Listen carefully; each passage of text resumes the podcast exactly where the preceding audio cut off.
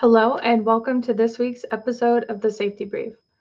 With the holidays coming up and a known rise in online shopping, we would like to empower end users with knowledge to navigate online marketplace securely. I have Mike and Matt here today.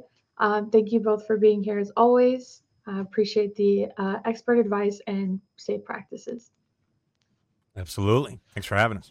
Of course. So the digital marketplace is dynamic, with evolving trends and challenges. Online shops provide convenience, but also expose users to various cyber threats.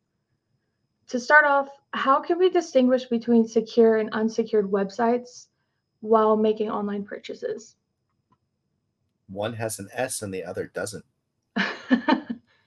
Oh, yeah, that's true. Unpack that a little bit, Matt. What about how would I identify that on my mobile phone or on my desktop? On phone, I'd have to pull one up and take a look. But if you are using Chrome, which most people are using Chrome on their desktops, I don't know anybody that uses Edge aside from downloading Chrome. So, you know, there's that. Hashtag we love you, Edge. Thank you. That's how we get our Chrome. If you go to a secure website, first off, the actual host name is going to start with the prefix of HTTPS:/. But moreover, you're going to have a little lock that shows up next to that, because when you go to the actual site, the prefix goes away. You're only going to see something like, you know, let's use Slack, for example, app.slack.com. That's where you're going to actually see.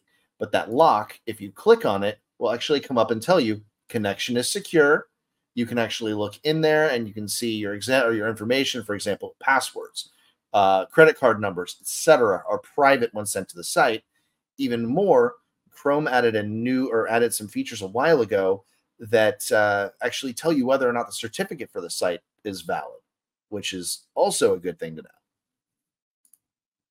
No, that's profound. And while Matt was talking about that, I went ahead and pulled up. I got an iPhone, so default browser Safari for a lot of people.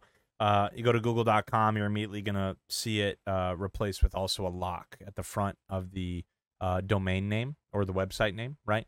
And so, again, what does that mean? That just means that whoever the publisher of that website is has taken extra diligence to authenticate and validate that they are who they say they are as far as the domain, and they're going to put some additional security in front of their website. The reason Matt would say something without that would lead users potentially down a harrowing path is because it hasn't been validated, it hasn't been authenticated. Similar to like maybe a caller ID on your phone or something that's able to vouch for, is this number actually who they say they are? Is this contact who they say they are? You know, even on LinkedIn, Twitter, and others, you know, they have validated with a government ID things, right? Mm-hmm. And so similar concept, right? Those websites are scrutinized if they don't have HTTPS as a protocol. But it is 100% a way to identify a website that maybe was spun up a few hours ago as a trap for users to walk into. And it's a really easy way. Look for the lock, right? Look for the icon. And if it's got HTTPS, it doesn't mean you're all good, right? Every HTTPS is good, but it means that website's gone through some validation. That's a good point. Side note, can you imagine how bad it would be if Admiral Akbar worked in cybersecurity? It's a trap. It's all a trap. Right, you would hear that nonstop all night. You would. No, that's real. Let me think. So, Elizabeth, restate the point. I know we were talking about specifically what are some indicators, right? Yeah. So, I guess for end users, I'd have to say again, it comes back to number one, being vigilant. We are walking into a time where burglars, robbers, threat actors alike are very well aware that everyone's looking for a deal. Everyone's looking for the best sale, the best price, the best value. Why? Well, because of the economy right now, a lot of people are more mindful about their pennies and where they're going, and I can't blame them. Specifically being able to budget around holiday time has always been a challenging thing for everybody, regardless of if you're in cybersecurity or not. But specifically, threat actors will use this as a weakness to exploit. And what do I mean? Well, you know, if you go online and you're using something like a price tracker or a browser add-in for the best price possible across, you know, like reputable websites, we're not going to name any, but the e-commerce ones of choice. We'll talk about second best buy or almostgoodbuy.com, right? There's a couple out there that a lot of people frequent. Glamazon.com is another one. Target from France is another one. Target.com. That's Target. So don't go to Target. That's Target.com. But the point being is threat actors know that these are a lot of places where users will commonly... yeah, that's true. Walmart. Even if it's walmart.com, that is not Walmart, right? But I will say that users are targeted, right? So I think it's just a matter of realizing that as a shopper, I am looking for the best deal, but to just be a healthy amount of suspicious over where you're finding this price. I think it's safe to say if you're finding a price or you're finding an ad, like an advertisement, make sure it's on the website that it's being advertised from, right? So if you're on, we'll just say Target, right? My wife loves Target. So Target.com, if you're looking at a Target ad on Target.com, probably reputable, right? But if you're scrolling and you're seeing an ad that'll redirect you out of that website, it is a common misconception that because I found this ad on this website, then it's reputable. You know, same as if you're scrolling Glamazon.com and there's a sponsored item. You know, those people are paying more to have that item listed at the top. They may not be coming direct from the manufacturer. And so for end users, just to unpack this further, for any users that have shopped on Amazon specific to buying from the direct seller, you know, so if you're buying a phone case, you want to make sure it's coming from the direct seller, maybe not a third-party seller. And there's ways to look at that. But needless to say, be mindful of the advertisements that you're seeing. Everyone knows you're looking for a good deal. And threat actors will seek to exploit this in the form of ads that, you know, people will say, well, how could they post malicious links or how could they post bad content or a piece of malware or virus in an ad? People are selling advertising space. You know, very, very few on the web. We're going to vet that use of advertising space. You know, want honesty here? Yeah, send it. Okay. I'm going to give you guys a little bit of nightmare fuel. First off, Facebook does not, or I'm sorry, Meta, or whatever you guys want to call yourselves, you suck at security.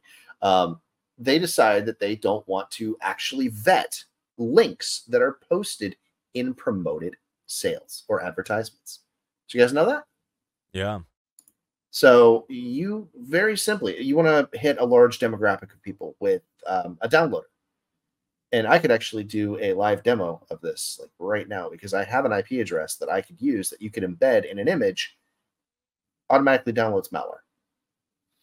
All you have to do is just get it out there. Right. You pay for the promotion. You set $20. Let's say you want to do that because you do $20, you're going to get 2 to 8 million people that are going to see it on average. They click it.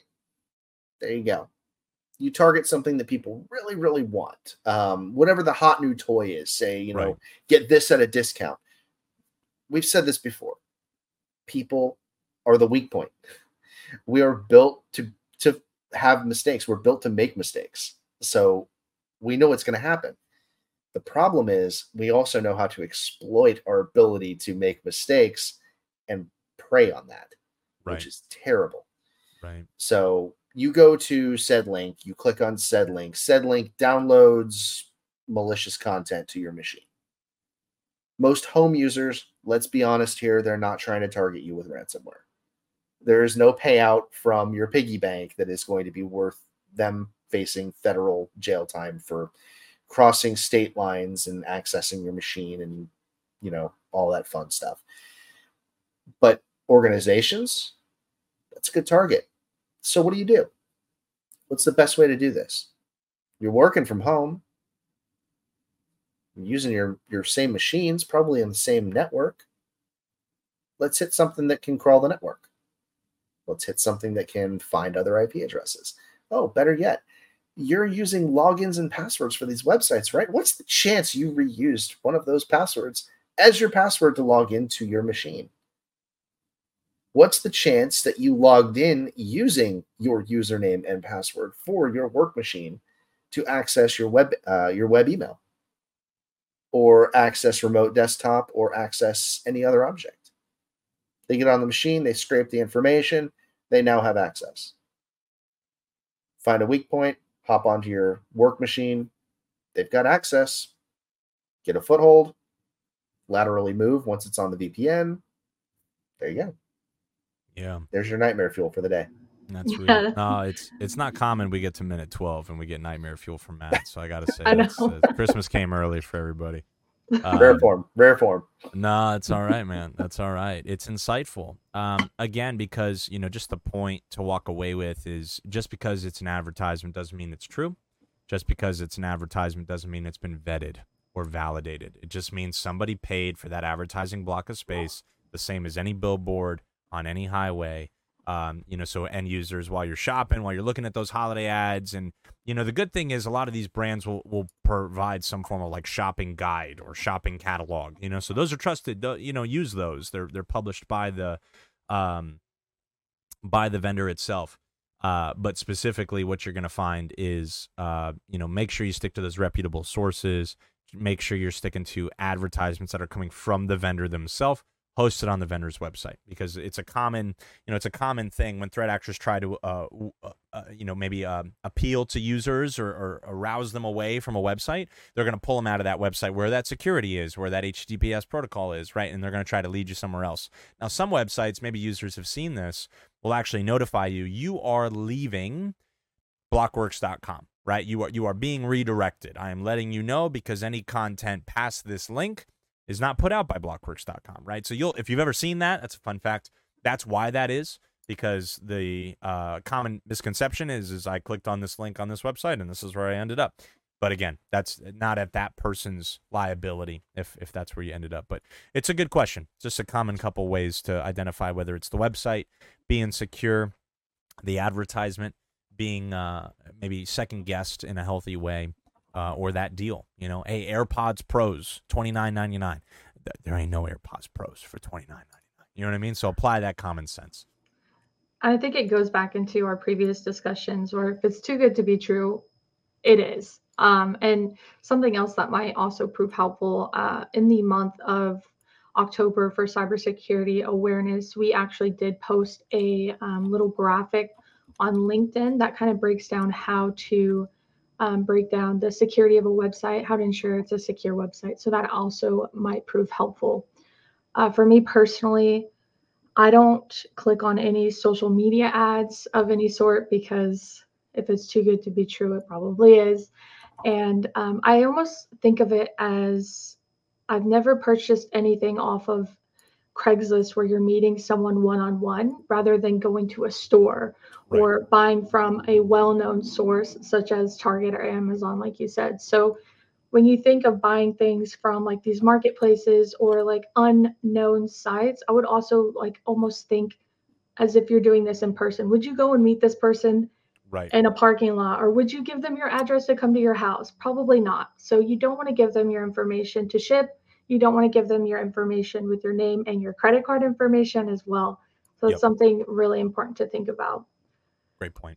Speaking of credit cards, I know it sounds... we got some good ones about this. Yeah. So I know it sounds nice to have your card saved, all your info saved, your name, your number, your address, all that. You can save it in browsers. You can save it in Firefox. You can save it on your phone. Me personally, I take the 5 minutes to go and get my card, and it actually even saves me from accidentally purchasing things that I don't need because, you know, if it's an impulse buy, I'm not going to go grab my card. So it may even help with that as well. But I think it's very important not to save your cards on these platforms if it's not needed. So with that being said, what practices should we adopt to secure our card information during online transactions? And how can we avoid saving card details when it's unnecessary? Ooh, okay. So I'm going to throw this out there. This is something that not many people know actually exists. Mike, you know this exists because we've discussed this before. There are certain credit cards that you can leverage that if you would like to do online purchases, you have the capability of making a one-time use card number. This is something that keeps you safe. It generates a completely new randomized card number within the realm of what they're able to use Visa, MasterCard, Amex, whatever. Diners Club, if you have it. That might be a bit old. But it allows you to use that as a one-time purchase. It will still link back to your account. Your payment will go through, etc. But you're not running the risk of putting your card out there. We've all had it happen.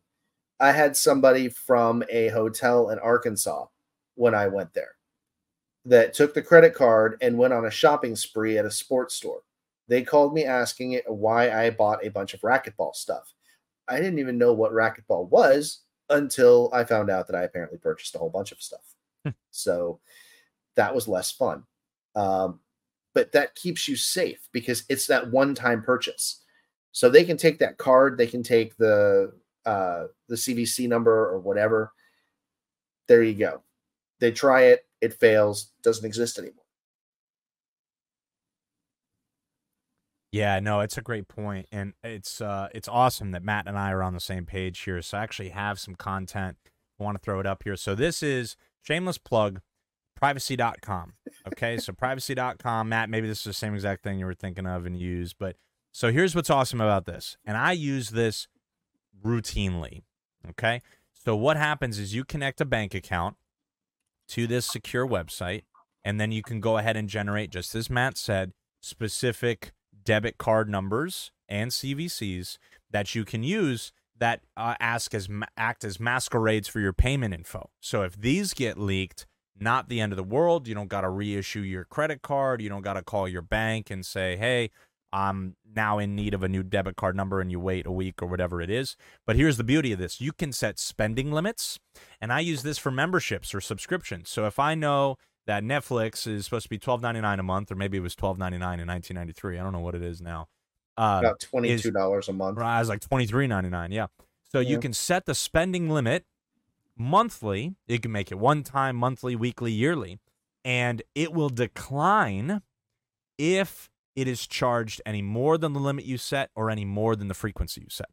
So I use this to keep a wrap on the subscriptions before the cost starts drifting. You can put this on your phone bill. You can put this on whatever, right? And again, what it generates is a secure 16-digit card number, super practical use platform. Obviously, use at your own risk, right? I'm not saying anything's more safe than anything else. Maybe you have your own tool preferred. But I know that it's safer than inputting your debit, credit card, heaven forbid, your checking and routing number on any website, on any auto pay. Because that's the auto pay specifically I think of is something that a lot of people zone out about. They just, I assume whatever the transaction is, it's going through. So this is helpful to keep some eyes on it. If you do want to keep your credit card info safe, it's a free website. They have a paid tier depending on how many cards you want to spin up, right? I think it's like 2 or 3 basic that are free, but specifically allows you to build out, hey, if I know I'm going to Walmart and I'm going to shop for this much money, I'm going on the website and I know I'm spending no more than $180, right? It's also a helpful budgeting tool. Maybe not intentionally, but it sets your spending limit, and then it would, again, enforce that from that point forward. So if you are looking for a way to further harden your credit card info when you shop online, or if you just have bills that are recurring each month, privacy.com, super helpful, super useful. Go check it out. Shameless plug. They didn't sponsor the stream. They didn't sponsor me. They don't send me any money. I don't have a referral code. Maybe I should have, but that's one way that's really easy for you to add some level of security by an anonymity as far as your credit card goes. Thank you for that. I think another thing to think about as well is, anytime you're checking out at any store in person, there's a whole wall full of gift cards and prepaid cards. You're there, you're in person, you can purchase those cards and use that for your online shopping. Additionally, this is what I use when I go on cruises or when I know that I'm going out of state while I'm traveling. I don't notify and tell my bank, oh, I'm traveling. Please, turn off any borders or anything of that nature. I go ahead and get that prepaid card where I'm from. That way, there's no question on how much I'm going to spend. So again, it kind of helps with the budget a little bit. Brilliant. I missed this on the Disney trip last week. This is brilliant. Yeah. Oh, especially going to Disney, you're going to need something like that. So you don't go over your, preset limit, and you're keeping your information safe. So I don't know how many times I've gotten those gift cards or the prepaid cards. So those are also very helpful. So a really popular thing nowadays is Apple wallets. You can have your Apple Wallet set up on your TVs now, to where your kids could just buy a rented movie and just double click on the phone. You know, they're convenient, and I guess, you know, a lot of people use it. But what would you do to ensure that the information stays secure if you are using things like Apple Watch? I mean, Apple Wallets. Apple Pay, and there's Google Pay too, and Samsung Apple Pay. Wallet all the time. Yeah. Well, I surely won't give my kids my wallet ever. They already have it, and for what they mine's use already learned how to order things on Amazon. I'm already trying to battle that one. Uh-oh. Yeah. No, that's a true story. My 2-year-old bought a book on my Kindle. I didn't even know that was possible, right? And I'm still learning things. So, no, I think, you know, there's a lot of, I will say this as a preface. A lot of people listen to our stream, our podcast, and our recordings. There's a lot of heated debate on physical plastic, paper cash, and Apple Pay, Google Pay, like Samsung Pay. Here's what I know. Specifically, Apple Pay is the one I've done the most research on. It does a very good job of giving the least possible amount of details to the vendor during the exchange. So I'm talking specifically like your tap to pays, terminals, and whatever. I know that it's safer at gas pumps. I know that it's safer in credit, like in stores where you swipe. Like from my experience level, and my research, it's generally safer because it's doing some level of anonymizing all of the data that ties back to you, as opposed to just physically handing somebody your credit card where they could swipe it. There's NFC readers, there's flippers, there's all these crazy devices out there that, as pictured in Exhibit B up there. I was going to mention that. You can literally take a credit card and, by using this, steal every bit of the information from the credit card and make a clone. Mm-hmm. Right. And it's interesting because, again, this is where users are better educated than they are scared is, you've noticed a lot of changes with your debit cards recently, your credit cards. So we've had a magnetic stripe for a very long time. Then came the chip, right? And what is it about the chip that's more secure than the trip? And then maybe on your holiday gift roster is an NFC blocking wallet, right? What does that mean? Near field communications, right? I'm just saying, it's on some of these, a lot of these, like for dads, your gadget guy, daily carries, right? There's a lot of these, but specifically with the danger with magnetic strip is it is something so simple in technology that it can be easily, swiped, right? And in multiple terms of the word, right? So you can get there the information were wallets off of it. You could actually buy that you would take the card, the card out that came with the wallet. You would then hold the button down, put your card in, take it out, put the other card back in, and it would now create a blank card that had your information stored on it. Very and it was all in the little thing itself. I have one upstairs. The battery's dead on it. Was it the coin? I can't remember what it was. It was one of the first ones that came out. It was a black wallet that was chunky and never worked right. And but I had like 6 cards in that, right? And found that there were flaws because you could use that technology. You could basically clone anybody's card you wanted, exactly, in like 15 seconds or less. Exactly. So thus came the chip, which was much more difficult because that data was stored locally, almost like a SIM card. If you ever look at it and you look at a SIM card, you're like, those look really familiar. That's because they are. And they're much more secure. They can't be, hovered over a scanner or put through a detector, if you will, and pull the data off. Cars that used to have the security chips on the keys themselves. Right. I know Chevy did this in a lot of their upper end cars, like the Z28, the Super Sport, some of their higher end SUVs. The keys actually had a physical chip on them that had to be, when you put the key in, it would read that chip and allow you to actually do things. Right. Same premise. Exactly. And now the interesting thing is now we've gone to tap to pay with debit cards and credit cards, right? This is the most recent thing. If you have gotten any new card in the mail recently from your bank or your lender of choice, whoever it is, right, your credit union, now we're back to tap to pay, right? So again, I think if I look at those 3 options and I look at Apple Pay or I look at Google Pay or Samsung Pay, right, I think is it more safe when I'm walking around the store, I'm walking around the mall to use the tap to pay on my phone? I believe that there's more secure technology in that than the piece of plastic our banks just send us, right? But it's all levels of risk, and I think that's an important point that we harp on often in the cybersecurity community, but it's also relevant here for end users, kind of listening and eager to learn how they could stay safe during the holiday season is, Apple Pay. It's funny that there's suspicion of the security there just as much as there is with people who just prefer to use cash, right? And there's nothing wrong with paper, but I personally am better. November 16th, that Elizabeth brought up this gift card idea because I think that's brilliant. There's security, there's budgeting in that. There's so many good habits, right? Hey, give your kid $100 gift card, whatever. They go to the mall, and that's their budget, right? Like let them go crazy, let them go pick out what they want. But when the card runs out, it's out of money, and that's a life lesson. That's a personal finance lesson that they'll learn, right? Because when the card's out of money, the card's out of money. There's no borrowing, right, at an interest rate. And so, but specifically, I know really that cool much about Apple Pay. We're talking about, using the Apple Wallet. Did you guys know that the Apple Card has the functionalities that we're talking about as a default? So I was just actually looking in here and seeing, and everything that it has in here will tell, it's all fake. Basically, it ties back to the actual titanium card, but it's not the actual number. And you can actually click in the app and say, request new card number, and it will generate a new virtual number for you. Right. Which is extremely awesome. I love it. Yeah. So, to go a little bit deeper on that as well. I actually use another app, and I'll just go ahead and say what it is. It's Cash App. I use Cash App, and I have it linked to my actual bank.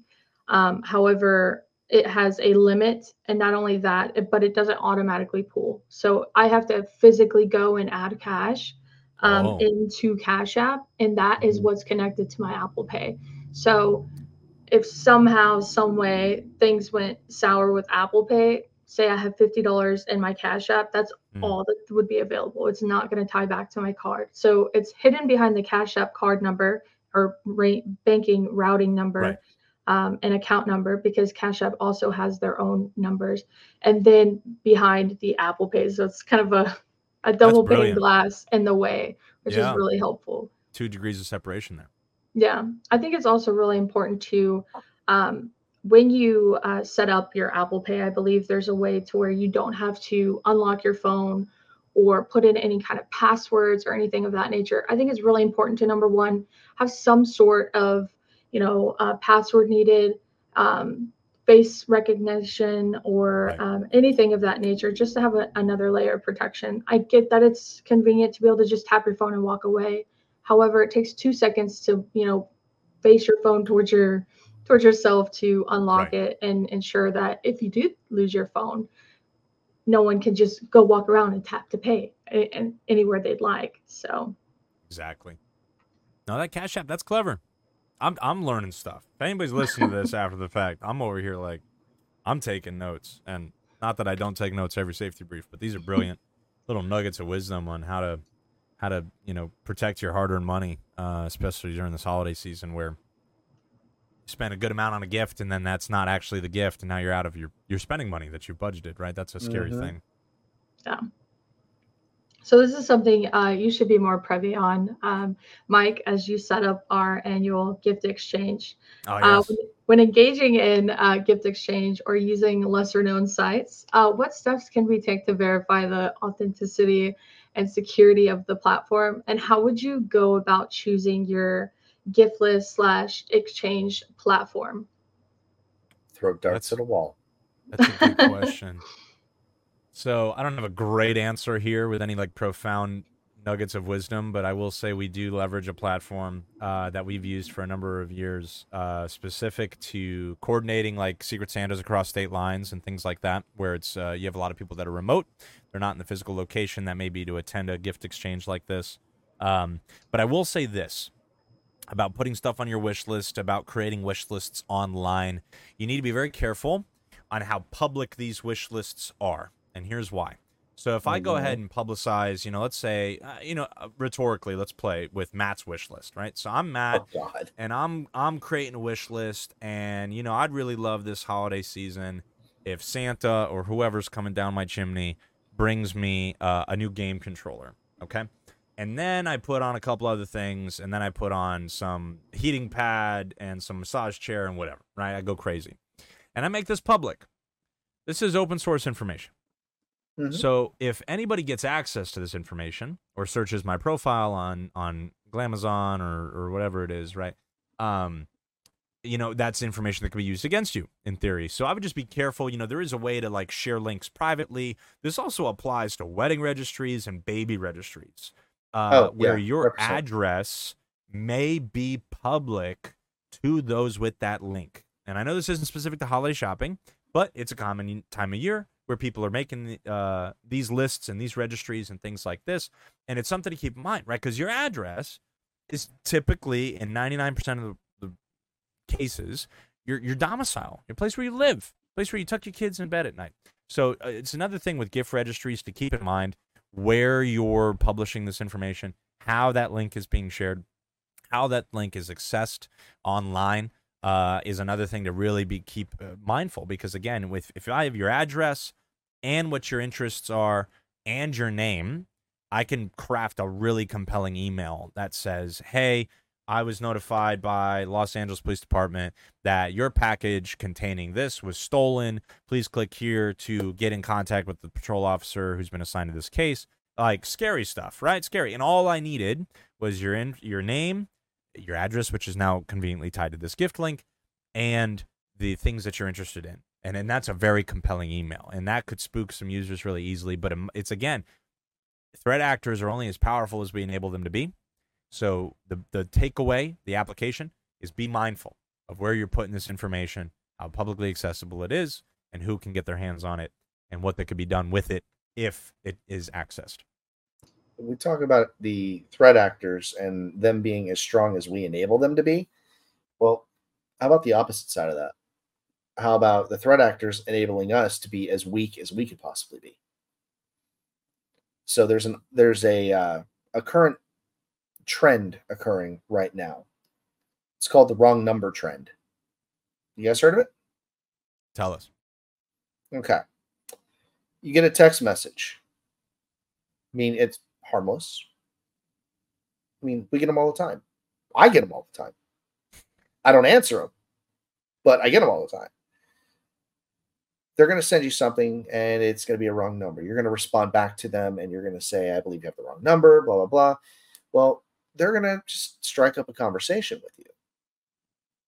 This conversation will go on. They'll endear themselves to you. They'll do what they can to try and be your best friend, although you're getting catfished by Phil, who's, you know, sitting over in some random place. God, but what they're going to do... Damn it. Exactly. That's what the glory of this is. They go through. Once they endear themselves to you, they start talking about, hey, I have a tip for you because I'm making a whole bunch of money doing this. Well, what's the hot thing these days? Crypto. Should be called crapto, but crypto. So they're going to send you a link and they're going to say, you can make a ton of money off of this. You put a little bit in there. They're going to give you a link to a website. You're going to look and you're going to see that you're, you know, already seeing 20 to 30% return on your crypto. Cool. It's fake. You're not seeing a return on anything. Your money went to some other account that, or some other wallet that you can never get that out of. They're showing you a return. Every time you make a further, you know, purchase of crypto, it keeps track of that and keeps showing you the return and your total account balance. There's people right now that they've lost, you know, $500,000 doing this. They'll log in, they'll try to withdraw, and they get a message back saying there's no account. Apologies. Or they'll get something saying, in order to withdraw that amount, you need to deposit 20%. To ensure that all fees, et cetera, are covered. You'll get that back as, you know, a part of the process. Put in that extra 20%, you don't see anything. Nothing comes back. Even more fun, because of the nature of crypto, there's no suspect. Use a burner phone, you run it through, you know, zero logging VPN. Good luck. You're out, you know, hundreds of thousands of dollars. Someone else is sitting over there just laughing and smiling. Phil's over there planning on how much Popeyes he's going to buy. There you go. Love the Popeyes there. It's a weekly thing for me. So yeah, it's a weekly thing for Phil too. You guys exactly. Come on over that. Yeah. Hi, I'm Phil. How are you? Most likely. So no, I love that you brought up the fact that keeping those lists should be private. That's something that I actually was able to look into last year when we first started doing the gift exchange. I had no idea what to put on there. Right. And the first thing I did was the first thing I went and did was look at everyone else's who had a public list, and just to kind of see what they had on there, which, you know, obviously wasn't malicious coming from me. However, like you said, that could turn very malicious very quickly. Right. Mm-hmm. And I think that it's been a very popular thing to tell, this is what I'm wearing. This is where I got it, especially huge on social media. So I think that's something that people should really look out for, is sharing those lists. It has your address. It has, you know, all the information that someone would need for recon. In a sense. So I think it's really important to highlight that. I think it's really important to also make sure that, again, they're secure sites, they're secure checkout. You could also use the same tactics that we talked about on our previous safety brief end user segment, where we talked a little about how to stay safe online as well. So that's really helpful. Yep. Absolutely. Yeah, especially taking into account if you add any things to that registry and there's kids' sizes. You know, it's very easy to associate like kids' clothing, garment sizes to their age, right? So, okay, if I could put two and two together and you got a 4T and a youth small and a youth extra large, right? Like you just, especially for under 5 years old, that's just really, really exercise an abundance of caution with that stuff. And again, grandma, grandpa, auntie, uncle, sister, brother, everyone's going to want, what do you want? What can I get them? What can I get the grandkids or whatever? Yeah, it's just something to be very, very cognizant of what you're sharing, where you're putting it, how accessible it is. Just be mindful. Just be mindful. And that's for all the parents out there. This is more for parents. We talk about sanitizing things. When you have a baby, the first thing you do is you learn how to sanitize everything because they're going to put it in their mouth. Well, guess what?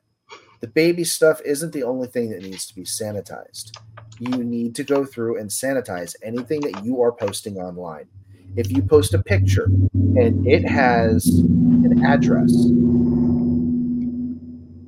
or a semi-truck, you want to make sure that that's not clearly visible. As your kids get older, they graduate. They post up their degree, a picture of them holding it. Make sure you can't see the information on the degree. If you can figure that out, you can basically take all of that information and you could create a credit card account. You could create whatever you want. It becomes very dangerous. Very, very basic, you know, information can be used in a very dangerous way to really, you know, cause you financial harm. And that's part of what we want to try and help everybody prevent, is getting into that kind of situation. I'm glad you brought that up. And like I previously said, this is all really helpful information. This is stuff that we kind of talked on a little bit on our previous stream as well. So I think this was such a perfect topic to jump into after our previous end user bootcamp, where you can check out and see a lot of other things like that, how to stay safe, how to stay keep your privacy, I guess, more heightened online, which is really an important topic. Mm-hmm. But to switch over to our last little question in this stream, something really popular is online checkouts where you have to log in. You have to create an account. And this is also something we spoke about a little bit in our previous stream. So when you have to create an account and log in with your email and all that nature, how can we stay more secure when we're adding those items to our shopping carts and checking out in those type of sites? I use a throwaway email address. This is not a promotion, but I will throw this out there. Proton Mail is great if you want to use a throwaway email address. It's trusted by bad actors worldwide that commit ransom fraud. So you know it's obviously secure because they're trusting it. So why not? But that's one of the things that I would first suggest is anytime you're gonna have to create an account for someplace, use an email address that isn't the one that you're primarily using. You're going to end up on every list out there. You're going to get a whole bunch of spam and junk that you don't care about. Just make it a throwaway account. You never have to check the stupid thing unless they make you validate your email address, which a lot of them do. But after that, who cares? You can just use that same email address for all the sites you go to that you're buying stuff from. You don't have to worry about your main email being compromised. Yeah, I'd have to agree with that. I think also, your phone number could be used to do a lot of damage if it's in the wrong hands. I often tell people, and maybe it's a hyperbole or maybe it's just helpful, but you could do more damage with someone's phone number than their social security number in 2023. And so, just guarding that, being really certain where you're putting that. I know we've talked about in the past other platforms where you can anonymize your phone number. You can get a routing number for a free online call service. Et cetera, et cetera. But again, I think it's just there's common patterns, right? Guarding your information is a big one. Using reputable sites is a big one. Don't fall for scams that sound too good to be true is a big one. Advertisements and where they are may or may not mean they're legitimate. So using context clues on where these ads originate from, where they're being accessed, how you're accessing them, where they're leading you. So like if you start a transaction on Apple's website, you're going to be on Apple's website the entire time. You click an advertisement on any other website, if you're on Best Buy or whatever.com, they'll sell ad space. They'll sell ad space in their search results section. So if you are returning results for a TV or a game console or whatever's on whoever's Phil's Christmas list, right? Phil's going to be the contestant for the rest of the stream here. Whatever's on Phil's Christmas list, you're going to get results, but some of those may be from Best Buy. Some of them may not be. They're going to lead you away from the website. So just be wary when you're clicking around and you're seeing a new tab open or a new window open. Maybe pump the brakes, exercise a little bit of caution. And again, the biggest thing I can advise is if you're shopping on your mobile phone, everything's smaller, everything's harder to see. Double check, triple check your address. This is even not even a security thing, but it's more of like a just shop smart thing. Don't miss a single number in address line. You send it somewhere else. Now you're on a wild goose chase to get your item. And very few people during this time, real retailer wise, are going to entertain. I shipped it to the wrong place. I'm so sorry. Right? Like they got so many requests coming in. So just here's the other thing. Humans by nature suffer from hubris. Quite a bit of it, in fact. A lot of people are going to sit there and say, "Oh, this will never happen to me."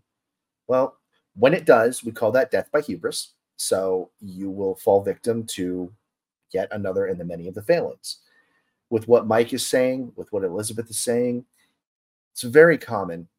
All of this is just like 101 stuff. Just be diligent. Look at what you're doing. Don't rush. I know this time of the year sucks. It's good. It's bad. It's good because you get time with family. It's bad because you're scrambling, trying to get everything done for that time with family. Little details can get overlooked. You don't need an office space situation. You don't need to put a decimal place in the wrong spot. You don't need to, just click on the wrong site. It's very straightforward. You can be safe. We can help you. Yeah. One saved round that just came to mind that I really want to make sure we don't miss on this stream and the recording is this is a really popular time for giving. Charitable donations, charitable contributions, whether it's local church, local nonprofit, local food bank, soup kitchen, whatever, right? It's the next 90 days account for like 80% of all annual giving at a lot of these nonprofits, right? Because they're pushing for year end, for budget, everything else, right? So please, please, please. If there is a physical drop box or a physical place to drop that donation off, get a receipt for it and validate that transaction. I'm going to highly advise against online giving unless you're absolutely certain, without a shadow of a doubt, that you are at the right website, at the right nonprofit, going to get a receipt via email or via the mail. It's most likely going to be email if you're online. But again, I know from a nonprofit, I've worked with a lot of nonprofits and done a lot of work in that way. This is like a big giving season for a lot of those seeking to meet their year-end goal, whether it's a radio station, right? You're calling in, make sure you get the number right, stuff like that, right? Just be extra cautious. There's a lot of that going on over the next 60 to 90 days. Be really, really vigilant. Just be really, the American really Red Cross is going to start working from a whole bunch of different domain names you did not know that they own. Yeah, just, and again, and we see this stuff spike when it's specifically after like really high profile news, humanitarian crises, right? So fires in Lahaina, I believe, is in Hawaii, right? So that was one. Huge earthquake in Iceland. Obviously, all the global conflict, geopolitical conflict right now, humanitarian aid going there, storms passing through the Caribbean, things like that, right? So just be extra, extra cautious. Who is asking you for charitable donations during the next 90 days, how they are sending you to those charitable donations, right? I work in like innately with a local church, and they're like, click this QR code to give. I cringe. I get it. It's accessible. But find the physical Dropbox. Find the physical envelope. If you need to go buy a 10-year supply of envelopes because they only sell them in packs of 100, and we're never going to use more than 2 a year, right? Go buy it. It's a worthy investment. But just I really, really want to caution people because there's a lot of good-hearted people out there. The holiday time kind of brings that out of a lot of people as well. But don't get caught getting exploited during a really, really ripe season to give and donate. But it's something that a lot of people prey on. And it's sad and it's unfortunate, but I merely say that for awareness, so end users are better off while they're shopping and donating online.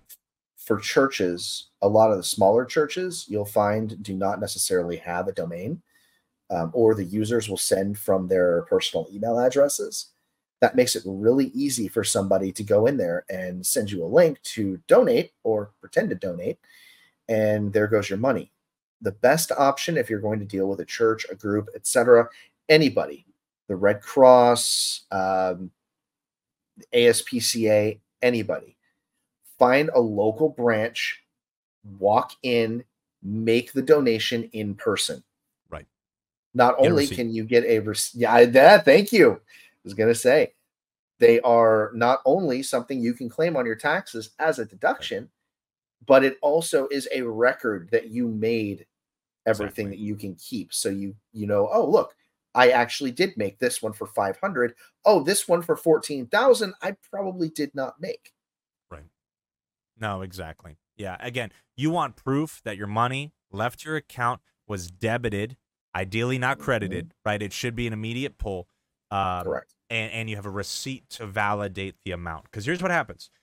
If you get into a situation, heaven forbid, where you sponsor a child overseas, right, and it's during like a giving auction or whatever it is, and you are tracking that $250 should leave your account, and you don't have a receipt for that, what's going to happen is that will be debited out of your account. But what happens when 3 more transactions for $250 come out? And then you have to go to your bank's fraud department. What is the fraud department going to ask for? Give me the receipt. Give me the validation, the proof of purchase of what you authorized. And if you don't have that, and again, not trying to scare people, a lot of good-natured people are going to give over the next 90 days, and you should give generously out of plenty, out of lean, but the point being, just protect yourself, arm yourself, armor yourself with a case. If you do go to give, if you do go to donate, get that receipt, get that proof of purchase, whatever it is, to Matt's point, shows up on your tax return, and that's a good receipt to have, but you just want absolute assurance, whether it's physical, whether it's in person, whether it's whatever. That your money's going to where your heart wants it to go to. I'm so glad that you brought that up. That's something that I didn't even think to put in here. So that's a great topic, especially during the holiday season. And to touch a little bit on what Matt said with the burner emails, I completely agree. I use the same practices. Even though I click not to receive any newsletters or anything of that nature, the email that I use on all of my shopping and checkouts is so full of spam. But the great part about that is we don't get the spam emails because we don't open them. You open the one email to activate your account, and that's it. Maybe go in there and look to see if, you know, the item that you purchased is on its way. However, my main emails, my school emails, have zero spam, which is very nice. I kind of keep that clean, and it takes away a little bit of the worry. One thing I also wanted to touch on, talking about physical addresses a lot, something that you can also do, which was also brought up in our previous discussion, is set up a PO box. If you're wanting to keep your personal address safe when you're doing these, wish lists, or if you're ordering online, having that PO box is also really helpful. So 100% agree. Yeah, and there's other services. I know PO, like your local post office will have a PO box. UPS, FedEx sometimes offer post services where they'll give you a post box of a varying size for mail, for packages, for etc. That's a great option. One quick aside on the email piece. If you're creating a burner email, don't use your first initial last name in your burner email. Okay. Please don't. Right? Like that's an opportunity for you to be creative, stretch your creative legs, make it whatever you want. Lizard people 355, right? I don't care, right? It doesn't matter what your email is. It's just as long as you can read it and you can open it, then it's great, right? And so, but again, it's just something to keep in mind. A lot of people are, well, what can I remember? What's easy? Things like that. You want to, anonymize any form of contact info that could tie it back to you while you're shopping. Again, because if I have first initial last name in my email address and now my email's out there, well, they can go and easily crawl my identity online if they have my email, and then they can tie that activity together. So great point on a burner email. Just anonymize it. Don't use your last name or any key identifiers. First name's fine, right? Use first name and your birth year, whatever you want. But, I would stay away from any nicknames, high school names, right? The nicknames your coworkers give you that you maybe chose or didn't choose. paul.bunyan@blockworks.com could be one, but regardless, I have one again, from yesterday's shenanigans I could use. Yeah, no, there's a lot. So find some creative energy there. Use your imagination, obviously, as long as it's in the bounds of something that you could easily remember and access as you need to look at those orders and find that tracking info. All good stuff. Well, to close out today's discussion, our digital safety is paramount, especially when engaging in online shopping. As we stated, by staying informed and adopting secure practices, we can navigate the vast online marketplace without compromising our personal information. So remember, your privacy is in your own hands. Stay safe, stay frosty, and happy shopping this holiday season. And again, thank you both for being here and for some great topics. No, this was great. I learned a ton.